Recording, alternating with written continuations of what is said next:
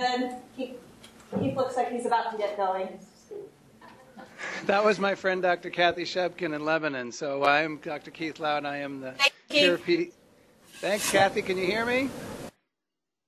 Yes, we can. Perfect. So I'm Keith Loud. I'm the chair of pediatrics and physician in chief of the Children's Hospital at Dartmouth Hitchcock, and it is my pleasure to welcome you to New Hampshire for those who are, are you from outside of New Hampshire, and welcome to Bedford for those of you who are from New Hampshire to three meetings in one.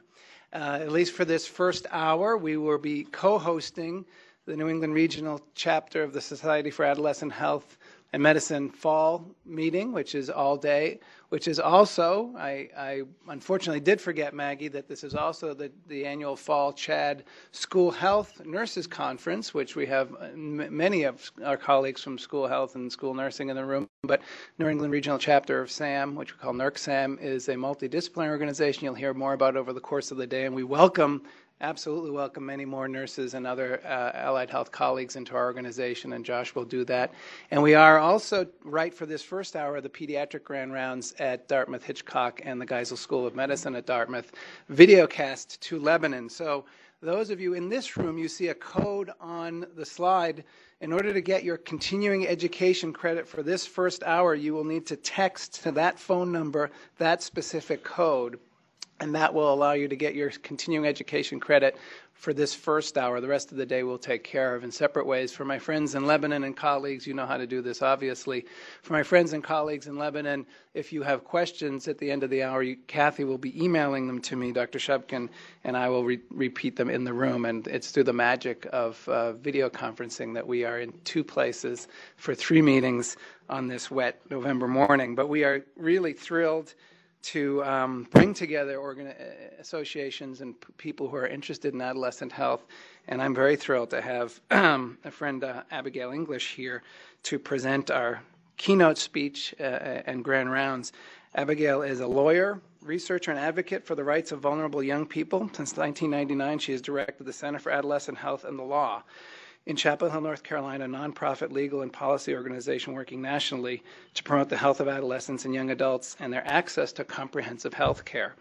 From 1976 to 1998, she was an attorney at the National Center for Youth Law in San Francisco, California. Her research and advocacy have focused on health insurance and public financing of care for adolescents and young adults, consent and confidentiality protections, and sexual and reproductive health care. She received her undergraduate degree from Harvard University and law degree from UC Berkeley's Boalt Hall School of Law. She taught at the UC Berkeley Goldman School of Public Policy, the Boalt Hall School of Law, and the Gillings School of Global Public Health at UNC Chapel Hill. She's a lawyer, but she is a full fledged adolescent health friend and expert. So she was the Gallagher Lecturer for the Society for Adolescent Health and Medicine in 1987, one of the higher honors our society um, um, awards nationally. Received the Child Advocacy Award from the American Bar Association, Lawyers Association Division, and the Outstanding Achievement Award in Adolescent Medicine from, from SAM. We call it SAM in 2000. She was the president of our medical organization, our multidisciplinary health organization uh, from 2007 to 2008, and in 2010 was the Frieda L. Miller Fellow at the Radcliffe Institute for Advanced Study at Harvard University, studying sexual exploitation and sex trafficking of adolescents and young adults which continues as a current focus of her research and advocacy. Um, Abigail is currently, among numerous other things, co authoring a educational resource resource for our region, for New England, um, to jump off from the topic that she's giving today on helping those of us who work directly with adolescents to consider the, the, the issues of consent, con- confidentiality, and mandated reporting. That is a document that is um, commissioned by the New Hampshire Pediatric Society and the New Hampshire Association of Family Physicians and will be available over the winter or spring. And um, therefore, Dr. Uh, I'm so used to Grand Rounds introducing Dr. Abigail will not be answering any legal questions this morning. She will defer some of those specific case scenarios, but is happy to take questions on cases. So while I get her slides up, I am thrilled to welcome Abigail English to the podium.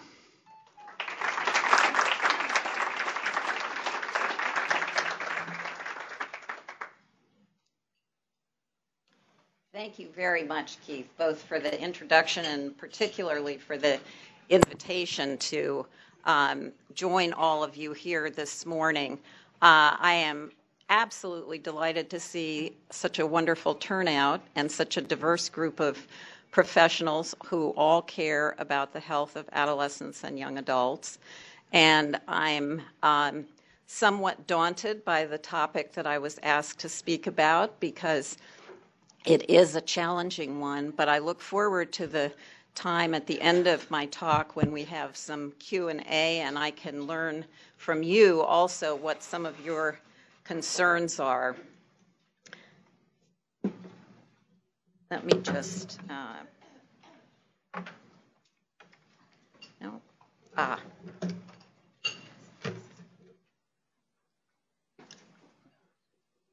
If that works or if this works. Oh, there we go. The arrows work. Okay.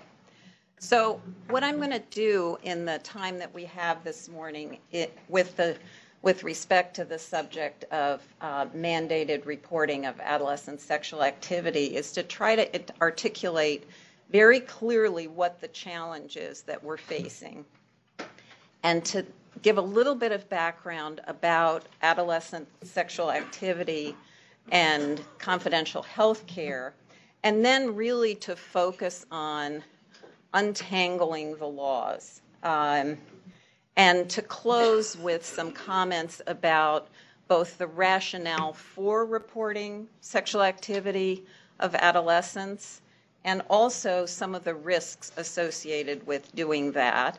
And to um, wrap up with a few comments about how do we figure out what should be done? Because I would imagine that each of you, at some time or another in your professional work with adolescents, has confronted the question of is there a situation in front of me that requires a report to Child Protective Services or to law enforcement? And when those situations involve sexual activity, they can be very challenging ones. So we'll try to shed as much light as possible on that. Um, Keith mentioned that I'm not going to answer legal questions. I will answer legal questions, but what I will not do is is provide you with any legal advice. For some reason, I'm just having trouble with the. The um, clicker works. Yeah, that would be be good if I one of these clickers worked. Let's see, does that work? Press that. No. Ah, okay. Leave that open. Yeah, and do this arrow. Okay. Sorry about that. Technical difficulty. Um, I'm not going to give you any legal advice today, but I am going to try to give you as much information as I can that will help you understand the laws in your particular states. And I also am going to share some personal opinions, so be prepared for that.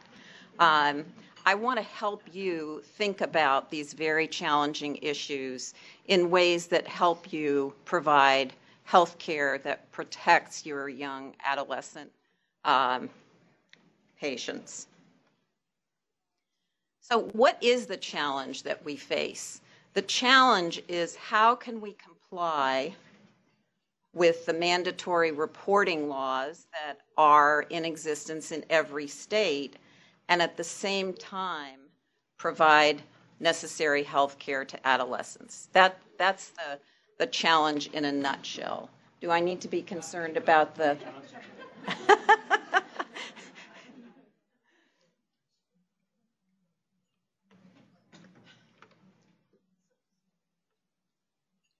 so, why is it this, this, that this challenge exists? I don't need to tell all of you that adolescents are sexually active. Adolescents do need confidential health care.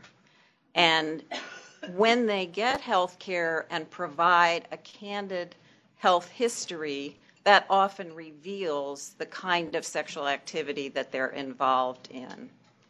And when this occurs, sometimes laws and ethical principles come into play that I may either be in conflict with one another or may appear to be in conflict with one another. And those conflicting laws and ethical principles generally relate to confidentiality protections on the one hand and reporting requirements on the other hand.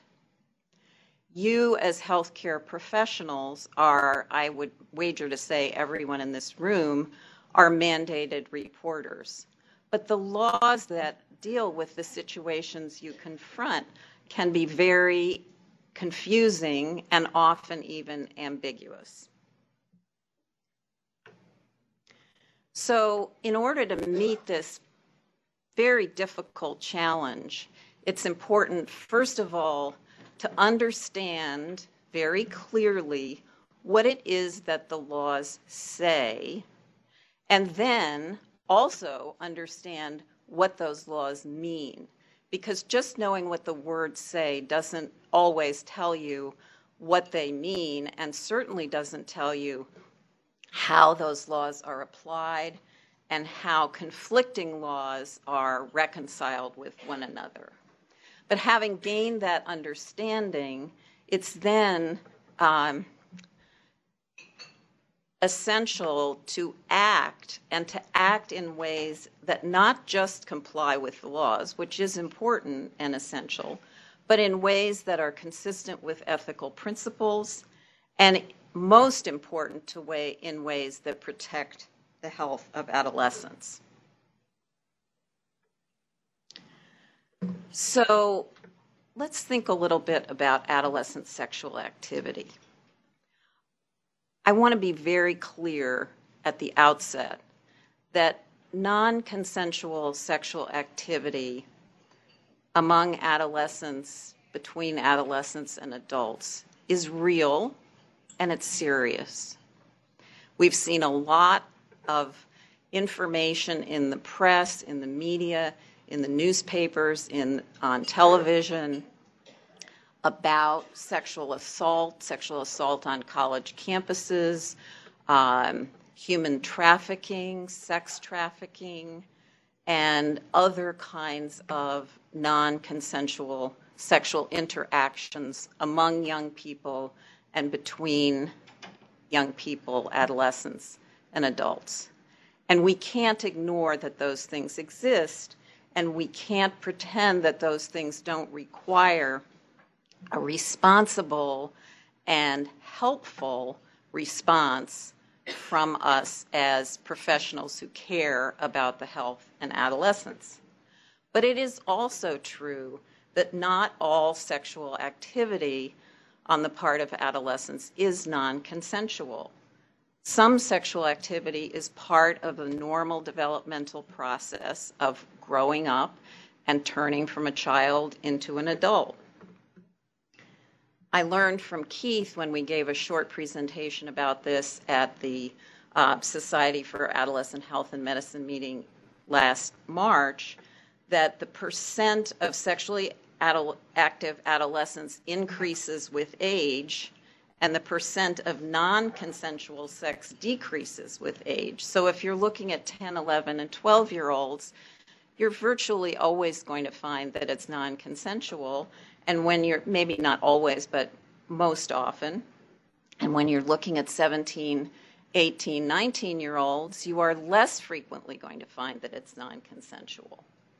One very critical factor may be the age of the partners age differences also decrease with age. So older adolescents tend to have partners who are closer to their own age.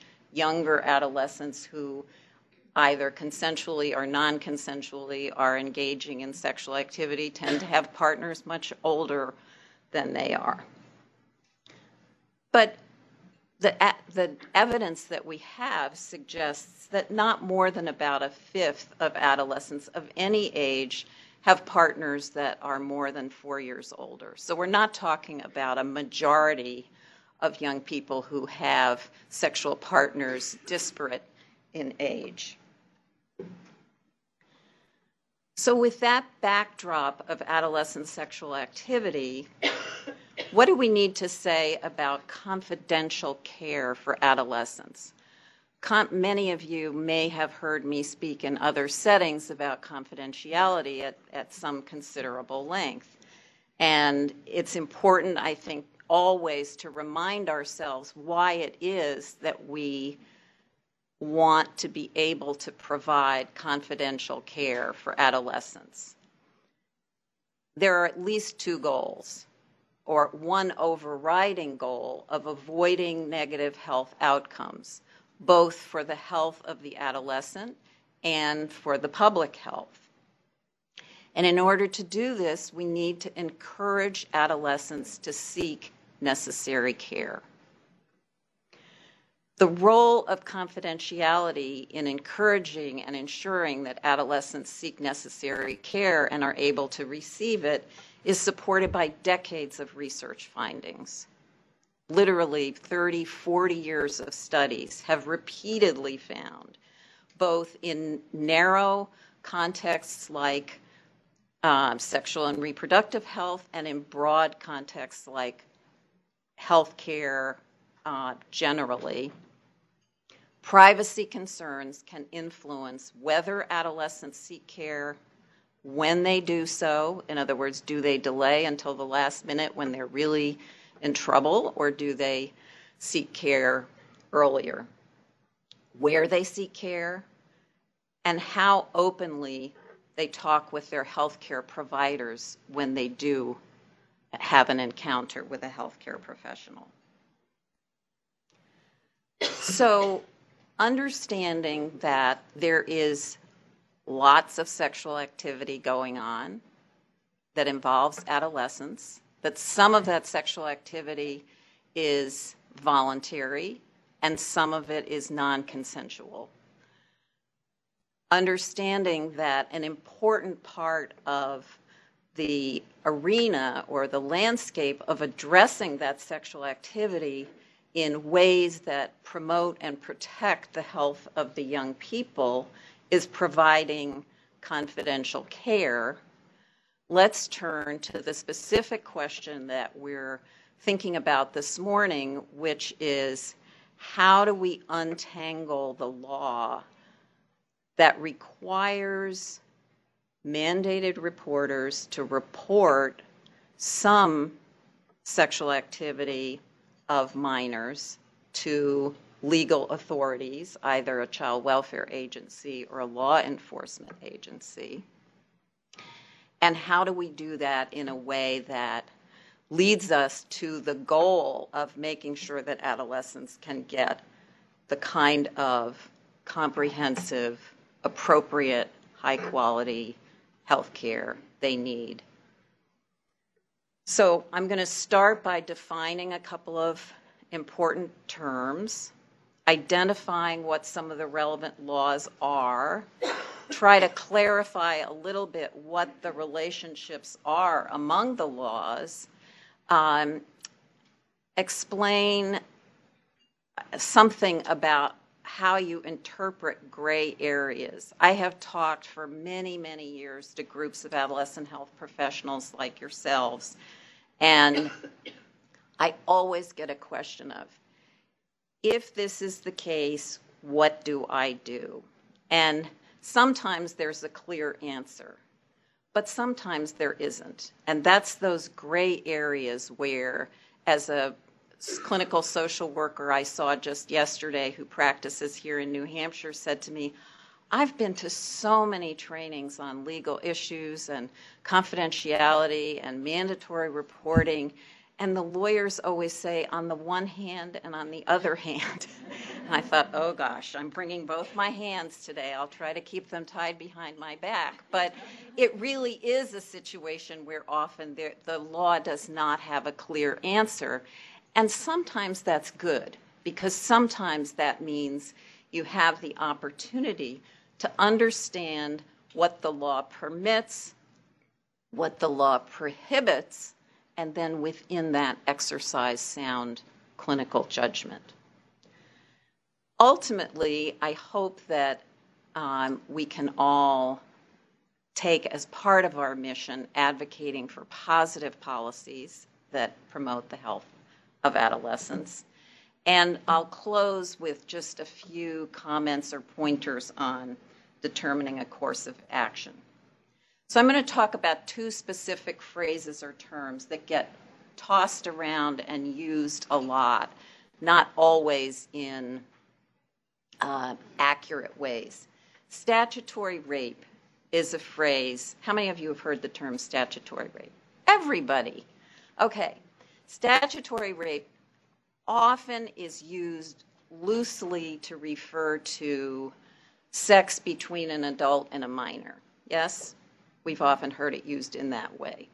Statutory rape is not a legal term. I think there might be four states in the country, or three or six, I forget how many, that actually have the term statutory rape in their law.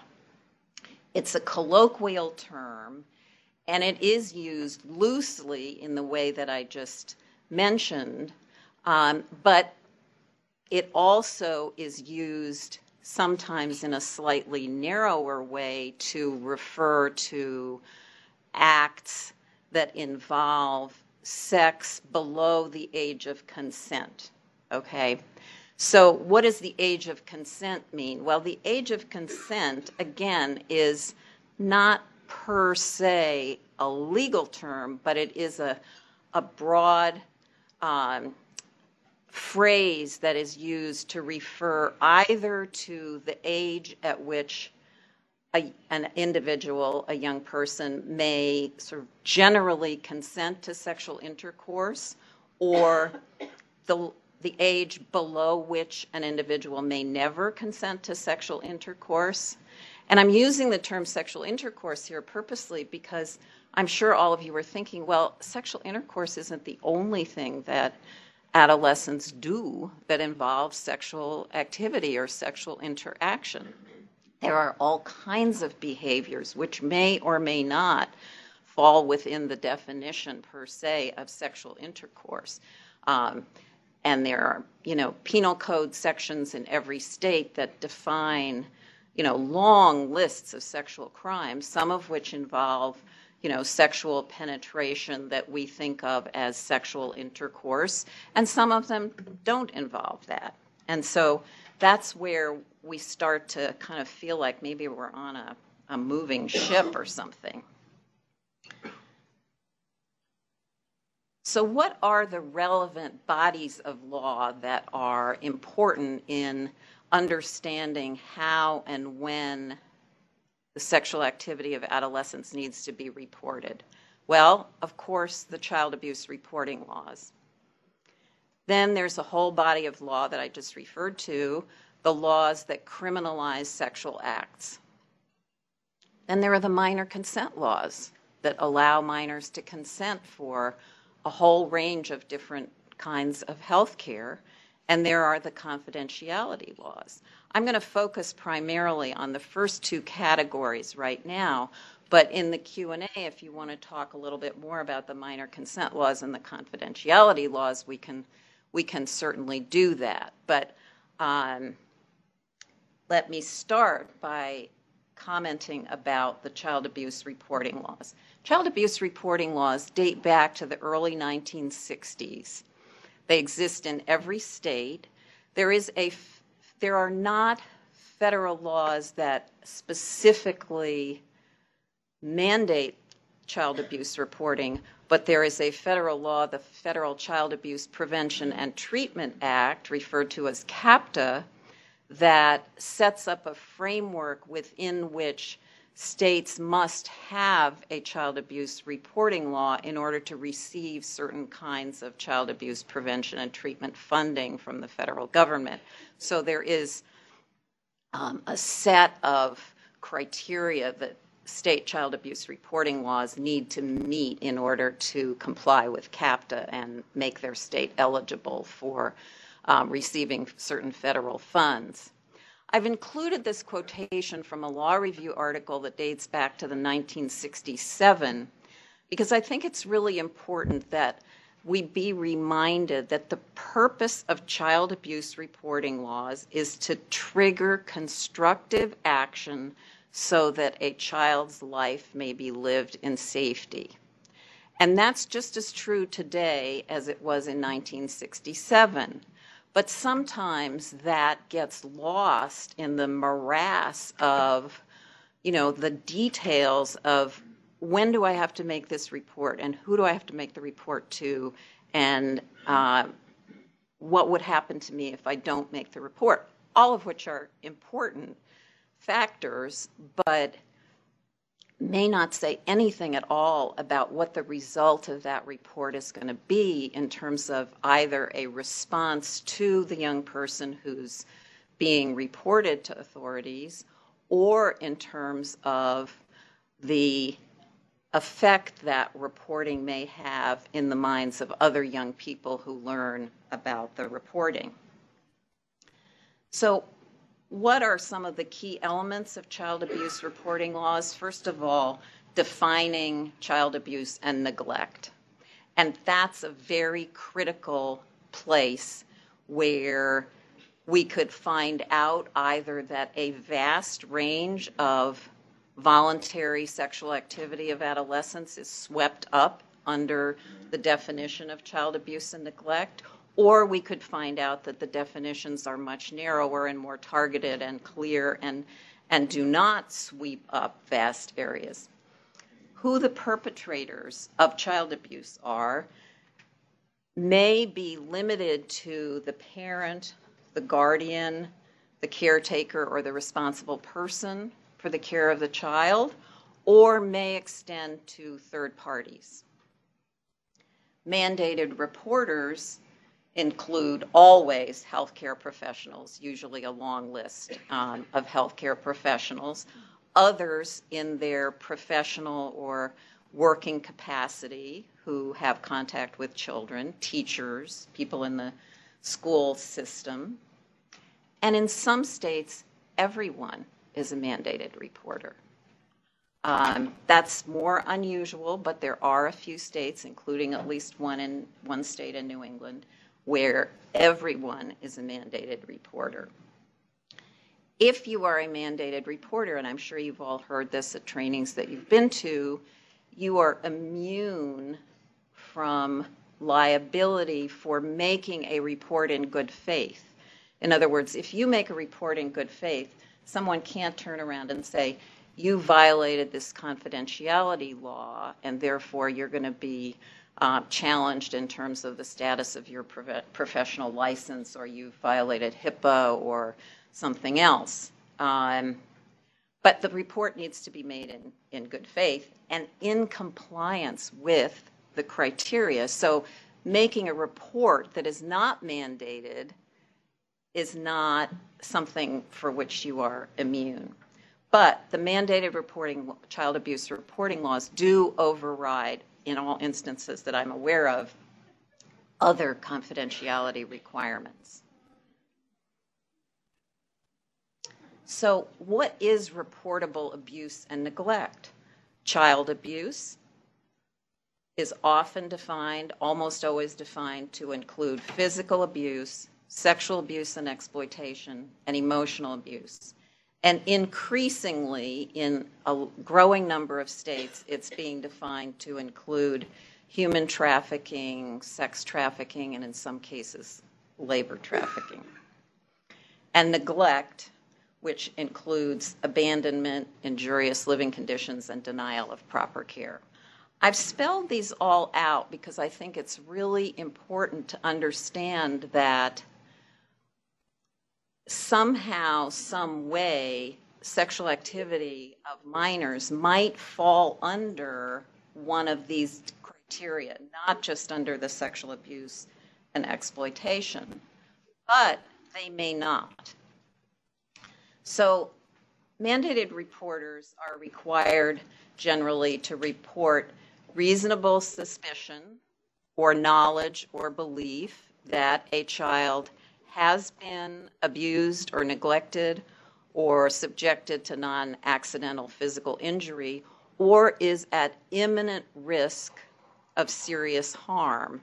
That I put that in red because it's really important that um, if there is no abuse or neglect per se, there might be an imminent risk of serious harm, but there might not be an imminent risk of serious harm, and a report might not be required.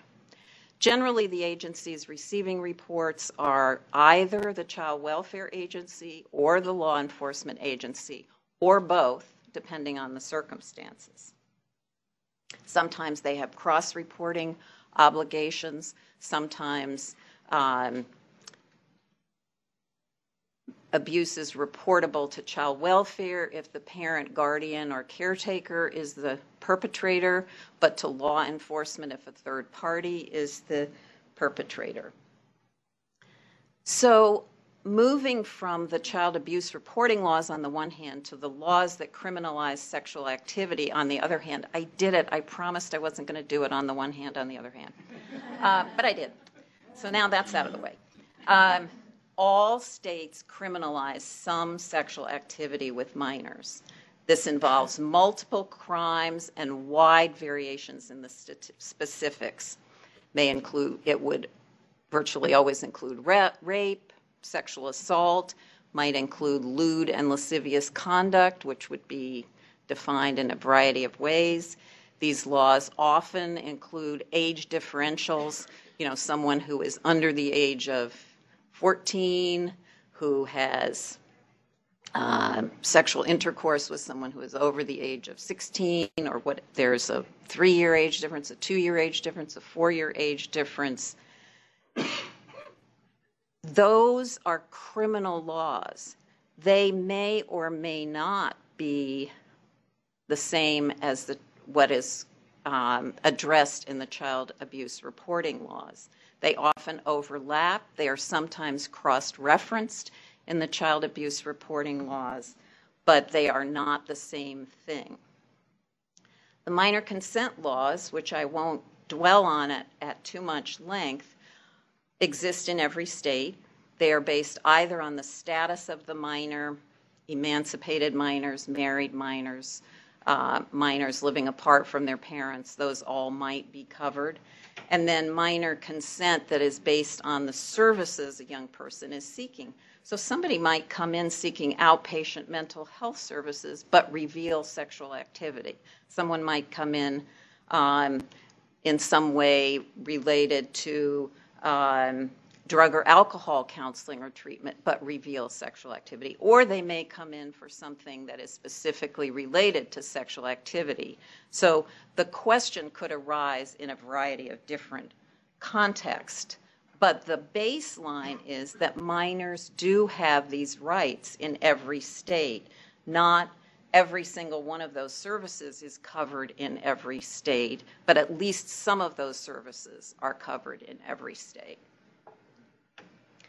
So the confidentiality laws, again, are very broad and extend from the constitutional right of privacy under the federal constitution and some state constitutions, as well as the HIPAA privacy rule, the Title X family planning program, the Medicaid program, and then a whole array of state laws, which I haven't listed here, um, including the medical privacy and medical records laws, and sometimes the minor consent laws themselves, which contain confidentiality protections. There are also professional licensing laws, evidentiary privileges, etc., um, which we can talk about at greater length. But those laws are just as important as the laws that criminalize sexual activity and the laws that require reporting of child abuse. So this is a slide that I have included to make it very, very clear. If you learn nothing else from this talk, please go away understanding that the child abuse re- reporting laws and the laws criminalizing sexual acts involving minors are not the same. They may overlap this much, they may overlap this much, they may be an almost perfect match, but they are not the same. And so it's really important to understand that distinction.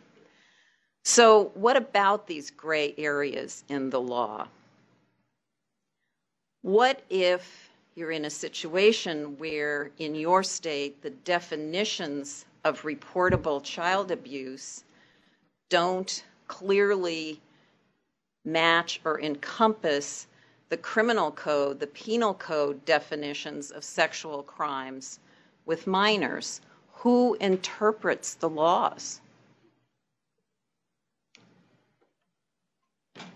Who is it that decides? Remember at the beginning, I said it's uh, important to understand what the law says, and it's important to understand what the law means. Who decides what the law means? Well, in the first instance, the legislature, and what the legislature intends or means by a law may be in the wording of the statute, or it may be in the legislative history, in discussions and committee hearings, and all kinds of other background um, material that is pertinent to understanding what the law means. The law may be interpreted by the courts in cases. It may be interpreted by the state attorney general in attorney general's opinions. It may be interpreted by the Child Welfare Agency in their regulations and their guidance and their policies. It may be interpreted by individual district attorneys around the state who decide when they're going to bring actions to enforce either the penal code provisions sexual uh, criminalizing sexual acts with minors or enforce the child abuse reporting requirements. It may be interpreted by the police in terms of how they uh, apply the law in investigating and making arrests and bringing charges. It's interpreted at healthcare sites. You go to your trainings, you read the statute, you get guidance, you get fact sheets, you get all kinds of um, things. And then your institution, whether it's a hospital or an individual uh, healthcare professional office or a school or some other kind of clinic, you develop policies for how to apply the laws that go beyond just the wording of the law, because the wording of the law doesn't cover every situation that arises. And then, of course, as individual healthcare professionals, you are in a position of having to decide how you are going to act in the context of these different laws alongside of the ethical principles that bind you professionally. Help! Don't panic. Proceed with caution. Tread very carefully and don't make any assumptions. I can't tell you how many times people have said to me, Well, but I, I, am going to get a subpoena and then I just have to turn it all over. Well, that may not be true. Yes, if you get a subpoena, you don't ignore it, but if you get a subpoena, you consult with legal advisors, you figure out whether how much information you have to to disclose in response to the subpoena, how much you don't have to disclose in response to the subpoena. Um, but but it's a crime for a 16 year old to have sex with a 14 year old. Well, maybe it is, but does that mean that you have to make a report? Maybe, but maybe not. So don't make any assumptions. What you're in a position of having to do is exercise your professional judgment. Now, there will be situations where, under your state's child abuse reporting law, some circumstances present themselves to you, and there will be no question in your mind, I need to make a report, and you should make the report. But there will be situations which you may learn about through reading an attorney general's opinion in your state, through learning about how courts have decided cases in your state, through understanding the policies that your institution has established for compliance with child abuse reporting laws, there may be situations where you have to exercise your professional or clinical judgment. And in those circumstances, what you need to be doing is determining do I have a reasonable suspicion that a child, someone under the age of 18, who has engaged in some type of sexual activity has been abused? Well, what are some of the kinds of factors that you think about in those situations? First of all, you want to think about how old is the is the young person and how old is their partner. The first um, case that I worked on that involved this issue was in 1984 in California when the state attorney general had issued an opinion saying that any sexual activity that involved a minor under the age of 14 had to be reported as child abuse. And that would have included two 14 year olds messing around with each other. There were three court cases that arose from that attorney general's opinion. And one of those cases um, was one that I worked on with the ACLU in California. And the upshot of the case was that the court decided yes, the um, California constitutional right of privacy protects minors as well as adults, including minors under the age of 14. And then they came up with a very complicated algorithm for if you're under 14 and the partner's over 14, one thing happens. If you're both under 14, something else happens. If you're both over 14, something else happens. And you don't need to know about it because it was in California, it was a long time ago. But one of the things that the court said in that situation was nothing in this opinion obligates healthcare professionals to ask questions that they would not otherwise ask in the course of taking a good health history. So even the court was deferring and recognizing that there was a level of professional judgment. Now, I am not here to dissuade you from asking any questions that you think are important to ask in providing good, high quality health care to an adolescent.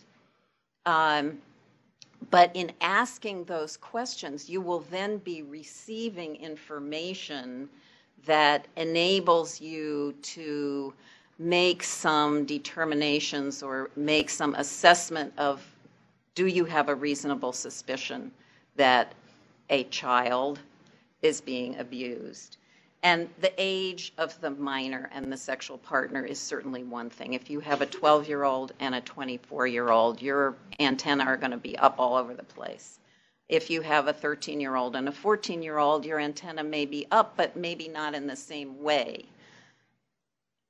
What type of sexual activity are we talking about? Are we talking about sexual intercourse? Are we talking about something else? Is there a power differential? do we clearly have one partner who is exerting a lot of power and influence over the other partner? Because if there is a power differential for whatever reason, it might be age, but it might be something else, that may indicate that there is a level of coercion or a degree of coercion or influence involved that makes you lean towards thinking that this is abusive rather than consensual or voluntary. And then a very, very important criteria is is there a risk of imminent harm to the young person?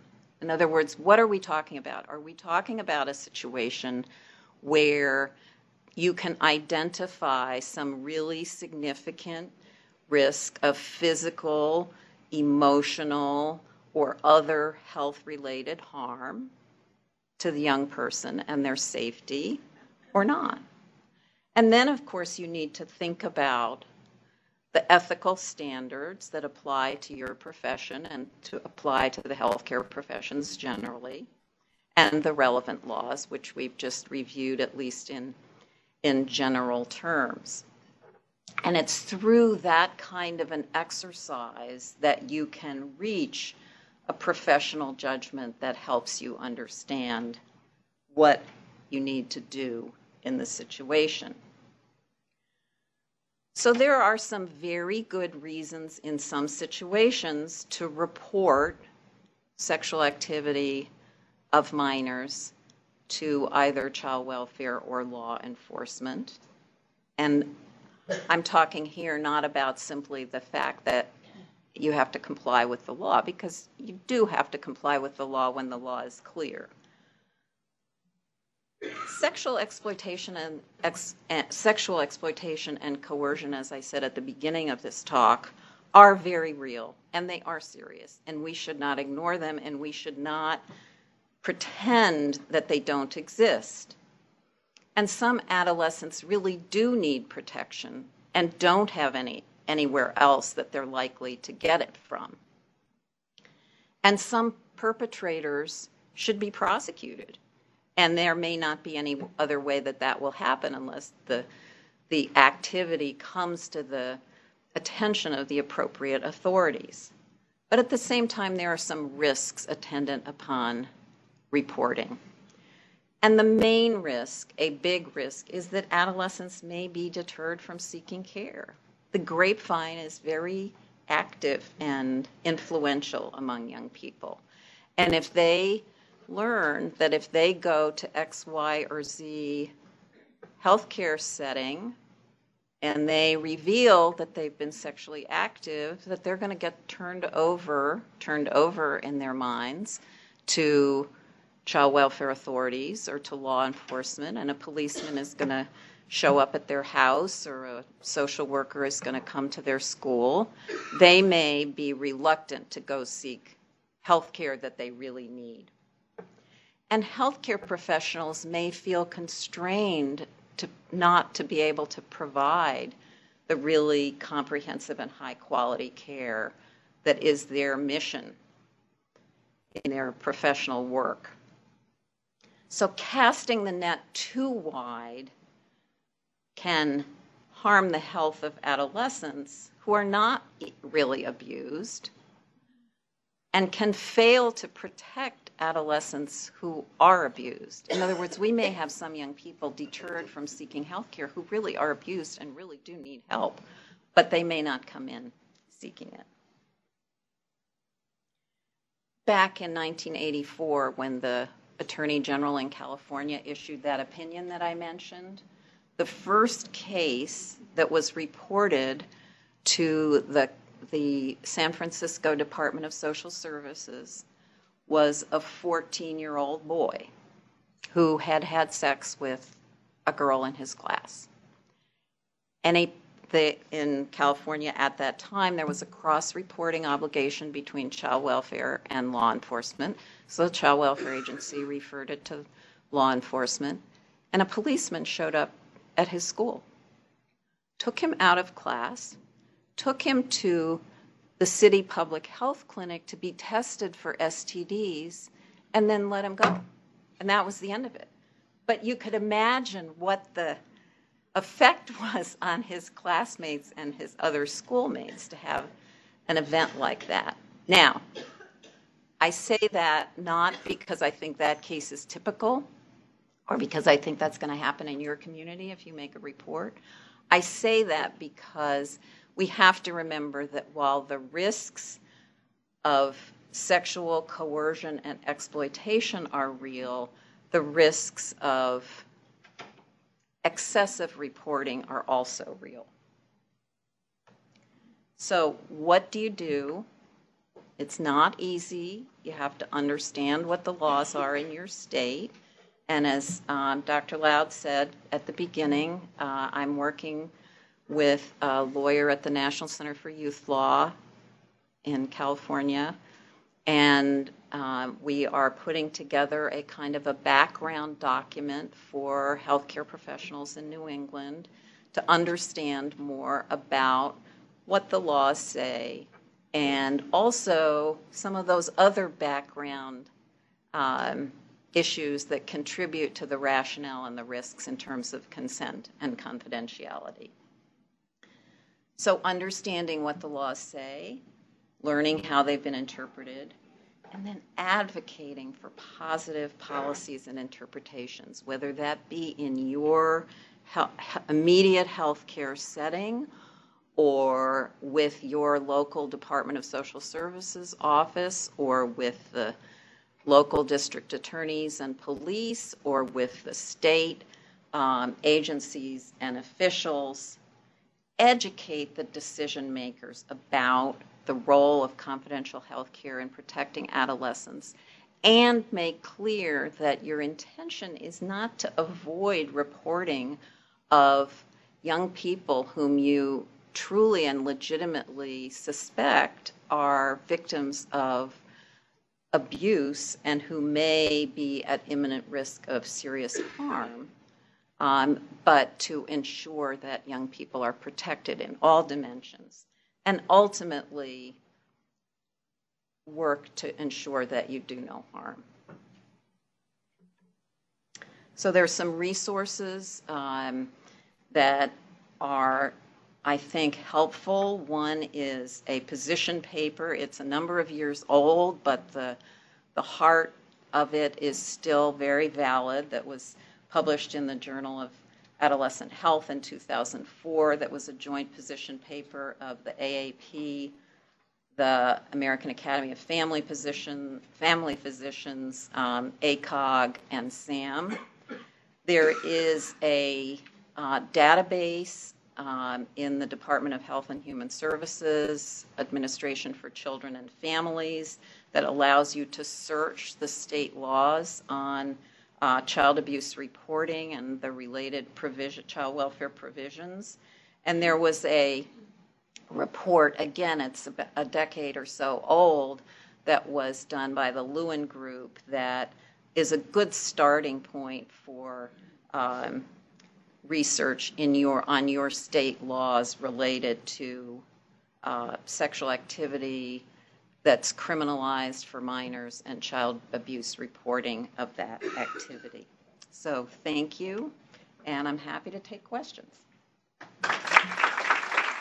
Well, for your questions to Keith, if you have anything, they can't hear us, or maybe they can hear us. If I'm we're happy- unmuted, you know.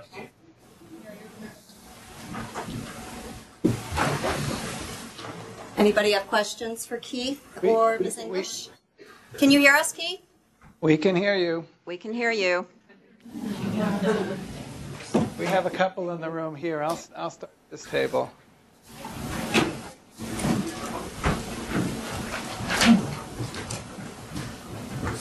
And Keith, if you can have the technician take down your PowerPoint slide, that'll be great. Try. Going to be the 18-year-old in, the 18-year-old is a senior in high school, and the 15 and three-quarter-year-old girl, who's a junior, who's dating him for the prom. And I have a feeling that's going to be a big problem, because if you look at the um, issue that happened at uh, St. Paul's, with that young man who was 17 and the girl was 15. Now there was an issue of consent there, but also he is now a a labeled pedophile for life. I kind of don't think that's pedophilia because of the ages, but um, that two-year age difference is very common. And as more and more children are given what they call in my area the gift of time and are held back in kindergarten, there are more and more kids who are graduating high school at 19, almost 20, and they're dating their high school classmates who are under or who are 16. And then they can get in trouble if they're 19 and 16. There you go, law. That's a big problem for us. So the question you've posed really has to do with how do we handle the sort of developmental reality that we've got um, older and older young people who are still in high school who are dating someone who is younger than they are.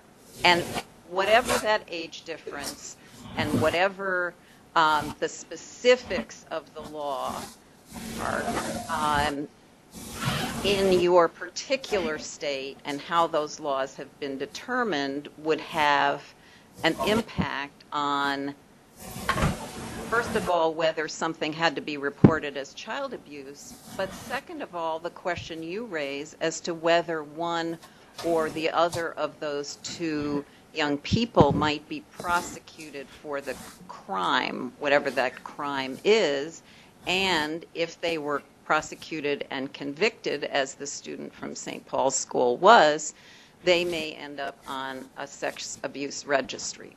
And that is another very serious outcome and result that is not specifically the result of the mandatory reporting per se, but is the result of uh, criminal prosecution of young people for sexual activity.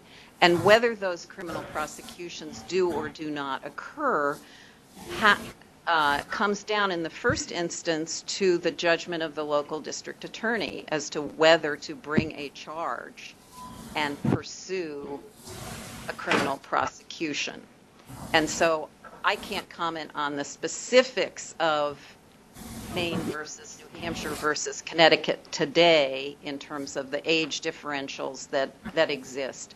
But I will acknowledge and agree with you that the implications of how district attorney's discretion is exercised in bringing prosecutions and how child abuse reporting laws are interpreted in their application to those kinds of situations is very important and needs a lot more work than Is there a question in Lebanon, Kathy, at, that, at Dartmouth? Um, yes, there's a question from Bridget Logan. You need the mic? No, you can speak loudly. Okay, Yeah, we can hear you. And having testified for a child that was in an abusive situation, and then notes, my clinic notes were being used in the courtroom. The, law- the child's lawyer pointed out that healthcare providers in general don't write notes that are entirely useful in a legal setting.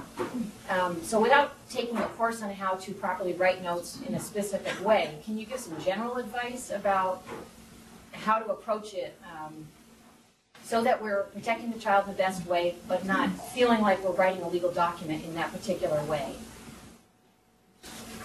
I don't know that I can give you advice on that because I really have not, I don't have the ex- sufficient experience with um, trial level court cases to say how you should take notes. Um, and I think that it's a very valid question, and it might be something for which you would want to, I don't mean go hire a lawyer and get a legal opinion, but find someone who is an active litigator who can advise your clinic or your setting or your hospital about some of the ways to do exactly what you're describing. Because I think you have pinpointed the challenge is you want to take notes that are in the first instance as useful as they need to be for delivering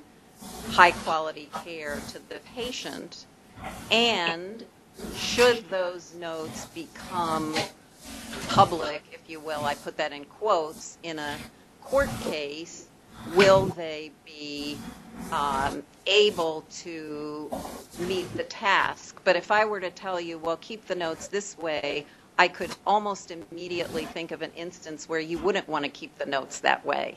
So I, I'm going to tread down that path, but I think it's a path worth pursuing. I see Wendy Gladstone in the room, and she's raising her hand as quickly as I was going to. Ma- I was going to mention, Bridget, that we certainly have a child advocacy and protection team. And I think if you're ever in that scenario, you might want to quickly call them to see what their guidance would be. But uh, Wendy, do you have any other thoughts? Child abuse pediatrician. You've had a lot of experience nationally with other states who've looked at the same problem. And as I'm sure you know, there is a very active issue here in New Hampshire because of, principally because of some prep schools that have had trouble with looking at how sexual assaults and sexual activity are handled on their campuses. Can you tell us um, or give us examples of states that have addressed this problem and helped practitioners in a state understand how they can best handle this struggle between reporting laws and confidentiality so that as we as New Hampshire look at it, we can do something similar? I can say a few things generally about that. Um, there are there are a group of advocates, attorneys, and healthcare professionals in California called the Adolescent Health Working Group, and then some the attorneys at the National Center for Youth Law, who have um, put together some resources for that state in which they've taken you know, what the California laws say and some of these background issues around consent and confidentiality and, and put them together into a tool for understanding the laws and deciding kind of how to move forward. So that's a nice model for um, how a, a balanced group of advocates and healthcare professionals have addressed it within the confines of the law. There are a number of other states, um, not a large number, but there are some other states, uh, Kansas, and then some New England states where there have been either attorney general opinions issued um, or uh, some sort of guidance, training guidance has been issued around the uh, child abuse reporting laws. What's interesting about those opinions is that they don't um, cover all of the questions across the board. An attorney general issues an opinion when some kind of a state agency poses a, either a legislator or a state agency poses a question and says, if there is this set of facts, does this have to happen or not? And then the attorney general does a legal analysis and comes out with it. And that's extremely useful in kind of providing some pointers of where the legal interpretation in that state is headed, but it doesn't always cover the whole terrain. So those are useful. Uh, I think Connecticut has an opinion, Maine has an opinion. Um, I think recently. Massachusetts recently issued some guidance from the Attorney General's office uh, around training on mandatory reporting. Yeah, so I think we're going to probably lose Lebanon momentarily, but the. this Keith, thank you very much. Keith, it's Kathy. Ms. English, thank you Yep. very much for your talk. I really appreciate it. We're going to have to sign off here in Lebanon, but um, if anybody has questions, please forward them to me or Keith, and we can certainly continue this conversation in any way. Yes, thank you. Please do. So to answer Wendy's question broadly, th- th- this very talk, inviting Abigail to come here is part of our attempt to have a response for New England, for New Hampshire, New England. Occasionally, the document will be a background document that be helpful, and we are also going to be help, hoping that each state, perhaps each state's children's hospital, will uh, dive in a little bit more because there's a practical guide that California has that's, that's sort of a one pager table that guides you on what circumstances are in fact required. So, and I don't know if Gilles is in the room, the ACLU in New Hampshire is interested in, hi Gilles Bissonnette from New Hampshire ACLU. So we've got multi pronged interest to try and create the, the knowledge and information within our state. And we thank the New Hampshire Pediatric Society and the New Hampshire Academy of Family Physicians for supporting the, the document. But, but starting the conversation and the thinking today is, is absolutely part of, excuse me, the educational effort um, that we have in mind. I, I know that Abigail's going to be here all day, so those in this room can, can pigeonhole her. We do want to keep the program moving. So I will, let's give Abigail a round of applause.